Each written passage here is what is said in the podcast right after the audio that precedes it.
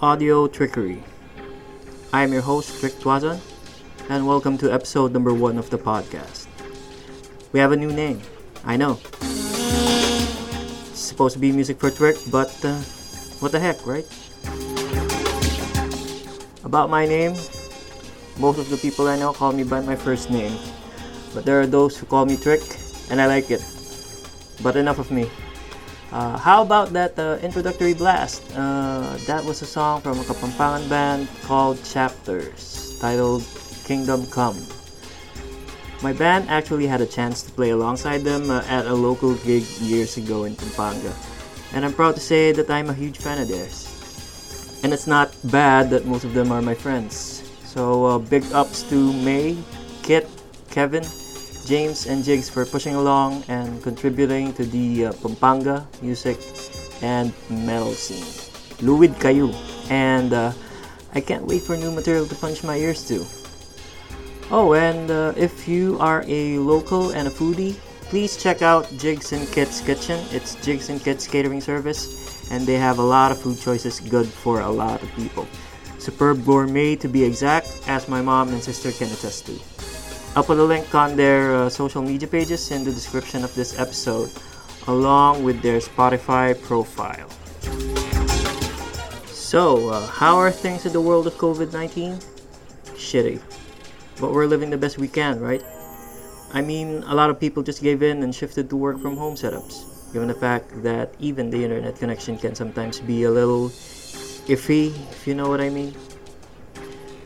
Well, some people resort to online product selling and others through investments like stock market and crypto. And worst of all, the surging Delta cases, not just in the Philippines but worldwide. Yeah, it's a sad thought, but hey, we keep on keeping on. In recent music occurrences, we have Fred Durst with gray hair and a handlebar mustache and rocking dad vibes eventually, which uh, is coincidentally a new Limp Bizkit joint released at the end of their Lollapalooza set. Still no John Otto in sight, but their fill-in drummer Brandon Pertzborn, who also plays for Marilyn Manson, is killing it. Dude is bringing young energy, which also translated the rest of the band's performance that day. Sure, but uh, you know they just uh, canceled uh, their last few tours until this month, uh, which is safe to say that uh, they look out for their fans. Good people. Shows are come back in the US and other countries, but locally there are few far between. Not like the old days, and uh, it might be like that for a long time. But who knows? We have that uh, Filipino resiliency we can't be stopped. Online shows and collaborations have been popping up here and there, both on Facebook, YouTube, and possibly Twitch, and that's the new normal. I've been also made aware that Lorna Shore, a deathcore band, has a new singer and a single out to the Hellfire. It's a freaking beast. Inhuman vocals, pig squeals coming from a vacuum of hell, ultra fast double pedal action, symphonic backdrop, and sweepies, as Nick Nocturnal mentioned on his uh, video review. Well, the deathcore bands that I am usually aware of are Suicide Silence and uh, Emmure, and please don't fault me for not learning about these bands early on. I discovered them my own way in my own time, and most of them by accident and sheer curiosity. But yeah, the new single is shit, and it's Crazy scary sounding. I wonder what their upcoming EP has to offer after this. Do you believe that rock's still alive and kicking? I do. Not just in the way purists would like to hear. There's a lot of online hate brought about the new faces of rock. A certain girl named Olivia Rodrigo and a tatted tall guy called Machine Gun Kelly. Oh, now, why would somebody who has pop sensibilities and a rapper be on the forefront of rock music? Well, it's just the elements, man. To tell you the truth, I'm not really a fan of both artists. Not my cup of tea. But you know, I don't hate them because we have to consider the thing that's called change. Just like how Bring Me the Horizon transformed from a local Sheffield outfit playing metalcore or deathcore or what have you to a rock band with pop sensibilities selling out arenas and records. Just like how classic rock morphed to heavy rock to metal and hair metal to grunge and alt rock and uh, whatever branch or sub branch product from then on. Well, the internet truly made everyone critics and butthurt purists, and uh, the divisiveness of it you know, makes my head shake. Why can't we all just get along and uh, let the new generation flourish? Even if you don't like them, they deserve respect because at one point they struggled in their career unless they're an industry plant, but that's a story for another time. Oh, so okay, with that out of the way, I would like to explain what this podcast is about. It's part commentary and part review, and uh, I will at least try to feature one album or single at present, and the same from the past from any artist on any genre. Past being anything from 2020 backwards. And uh, I would just like to preface this with these are 100% my thoughts and opinions about things. If you happen not to agree with them or violently react, that's okay. No? We're unique human beings, we have our own opinions on things. And I will respect everyone else's perspective. And on that note, let's get on on the next segment.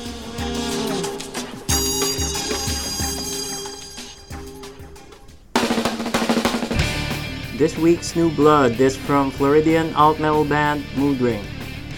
I have been made aware of this band being part of the Deftones Republic Facebook group. I like the Deftones, but gives. On that same group, Mood Moodring frontman Hunter Young shared the music video of their first single out called Show Me the Real You. And it's heavily reminiscent of Deftones. Well, I like Deftones. So, I like Moodring. And the rest of the members are no greenhorns. Bass player, you know where he's from? The metalcore band Attila. Google it. So, um, recent news from them is uh, they joined the UNFD family which also hosts an exceptional number of artists like UK's Hacktivist, Silverstein. Who doesn't know Silverstein? They've been here. Crossfaith, uh, our neighbors from Japan. Frank Iero, uh, the guitarist from uh, My Chemical Romance solo outfit, and a not so little band from down under called Northlane. And they released a new single, Empty Me Out. Here it is, friends and strangers. Enjoy.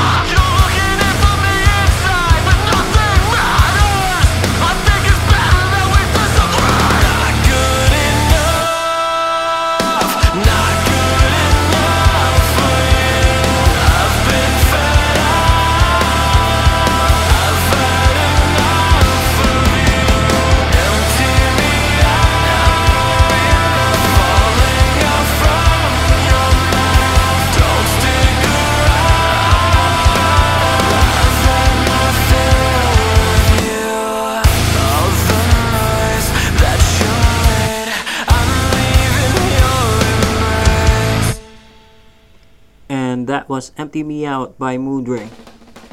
Congratulations to Hunter Young and the crew for joining UNFD, and thanks for uh, letting me showcase your song on this uh, little unknown podcast.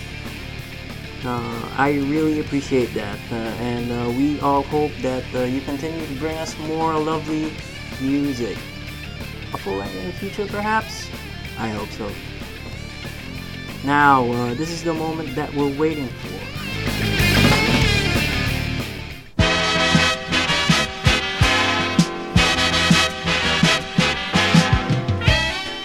This segment is called In Retrospect, a single or album review from a relic of the past which is close to my heart or at least caught my attention. This week's feature is from one of my favorite artists and a clear influence in my music and songwriting. It's an album from the band formed in West Sussex, UK, named The Cure.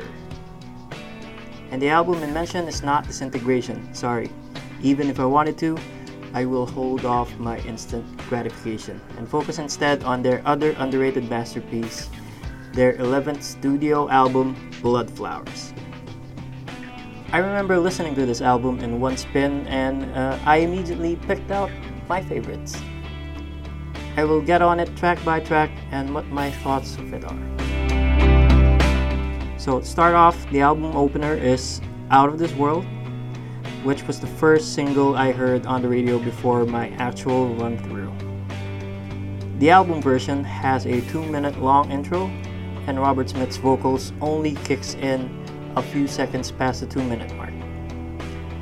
What the song talks about, for me at least, is the feeling of something so good that you dreadingly know that it will end soon enough and probably forgetting it all in the process. Smith is saying that we always have to go back to real lives where we belong. It is as dreary as it is a realistic viewpoint. It also sounds like him wanting to escape as a result of living his real life. The guitar at a minute and 21 and on various points of the song has this feeling of helplessness while traversing the tremolo bar and the delay pedal, adding a layer of drama on an already minor chord laden sequence. Knowing they chose this as the opener prepares you for what's to come or not. Song number two is Watching Me Fall, and it's the longest damn track in the album. Not a fan of long songs, but honestly, this was the first song that I liked in this album. As soon as the guitar hit after 12 bit or 12 seconds, it's on. I like the darker and more brooding songs, which is why I like Depeche Mode too. This very sinister and chaotic feeling lingers from that riff and other riffs and melodies throughout. Not sure about the story behind it, but I feel like it's a journey through Tokyo at night, if you could imagine that. And it's been mentioned on the verses It feels like it's a continuation of uh, the dissociative team of uh, Out of This World, and which is stepping inside a different version of yourself, but it's not really you. Like you have first person perspective of somebody else and feeling everything. This may also have uh, literal vibes, if you know what I mean, as the way Smith describes the places, his character, his host, and the woman to be a bit suggestive. Better check the lyrics yourselves, friends and strangers, and you'll see what I mean. Track number three is Where the Birds Always Sing.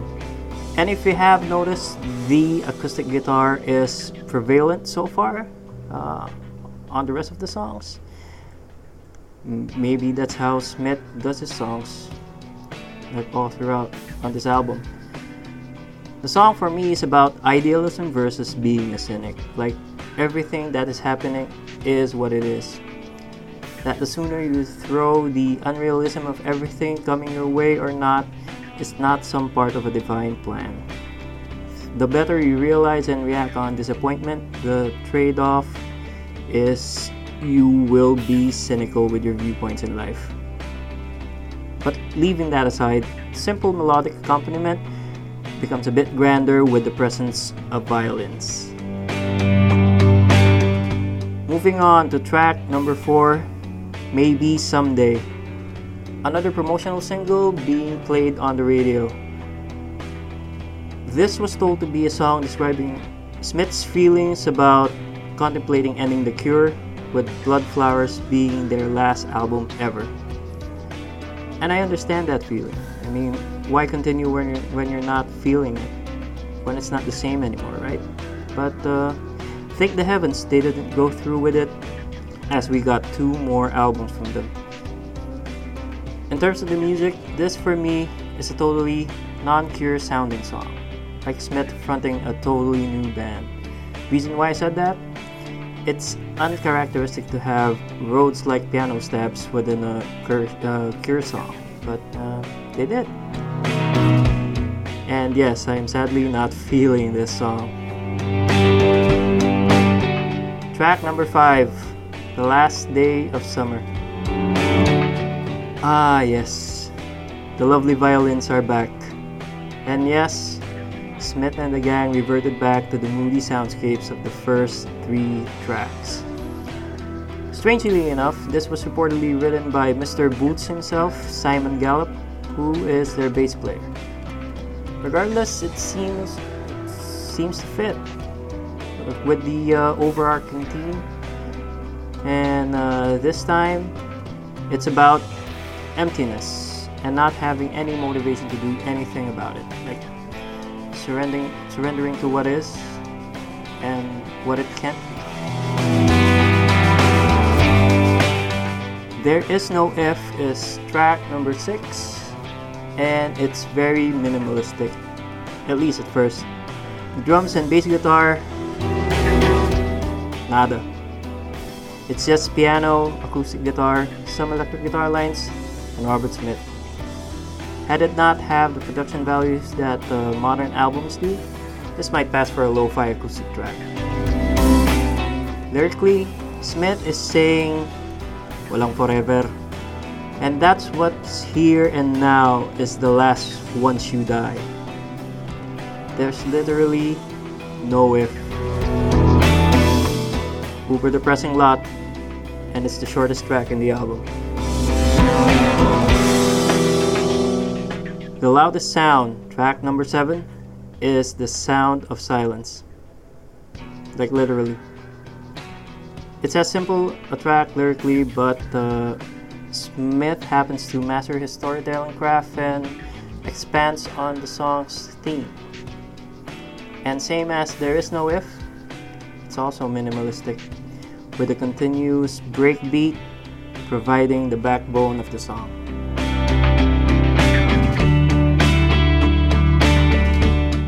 Thirty-nine is a track that stuck with me for a while, and every time I hear it, it just takes me back when I first heard it.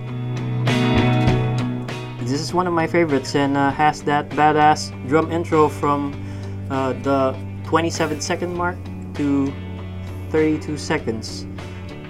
And as a drummer, it's rare that a drum track is front and center in a song, and Jason Cooper just killed it here. Gallup's steady bass line as well as the guitar solo are highlights for me. How I would understand this track lyrically is the lack or absence of inspiration, and it's not far off. Smith tells that this was about the uncertainty of him being as good as he was back when they were at their best. And in the end, he created the best song that this album has, at least in my own opinion. Last but not least, the title track, an album closer, Bloodflowers. In juxtaposition to the theme of There Is No If, this brings a sort of hopeful feeling amidst everything else ending, even if it isn't obvious. As far as it being a Cure song, it truly sounds like it does. You can lump this in disintegration, and any listener wouldn't be the wiser. The highlight here is the gnarly solo by Smith, dissonant yet still tuneful. And according to them, this song has since been a closer of some of their sets and it's an emotional bookend to a very mournful outing. All I can say about this album is you will definitely internalize, regardless if you're a first time listener or a long time fan.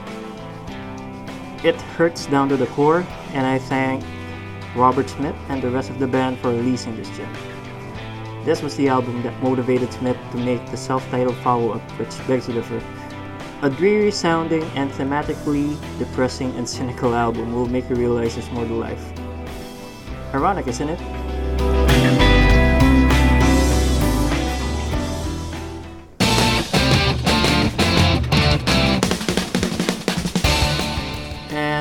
Go, folks.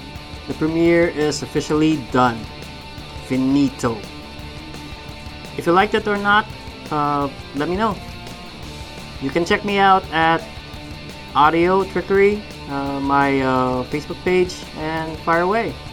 And uh, if you have any suggestions on what you want to hear as an intro song on the next episodes, well, I usually start with anything local, off the scene. Uh, some friends I know, maybe some I don't, but you know, let me know.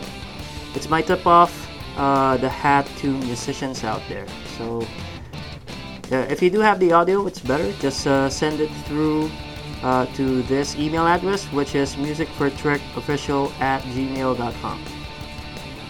Until then, friends and strangers, it's Trick Twazon for Audio Trickery, signing off.